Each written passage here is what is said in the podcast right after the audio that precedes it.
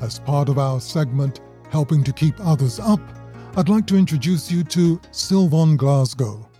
Hi, Goody. I'm Sylvan Glasgow. I just want to share my two cents about COVID 19. So, COVID 19 has affected all of us in some form or in some fashion. I do hope that COVID 19 has helped to draw you closer to your family. For me, I have been away from my family, so I have now depended on social media in order to connect. And I have even reached out to family members and friends who I haven't spoken to in a while. Some individuals who they and I probably had some falling out and we just haven't spoken. And it has given me that opportunity to reconnect. So I want to urge you, you know, reach out and touch, even though it is virtually. Reach out and reconnect. Reconnect with that friend that you haven't spoken to in a while.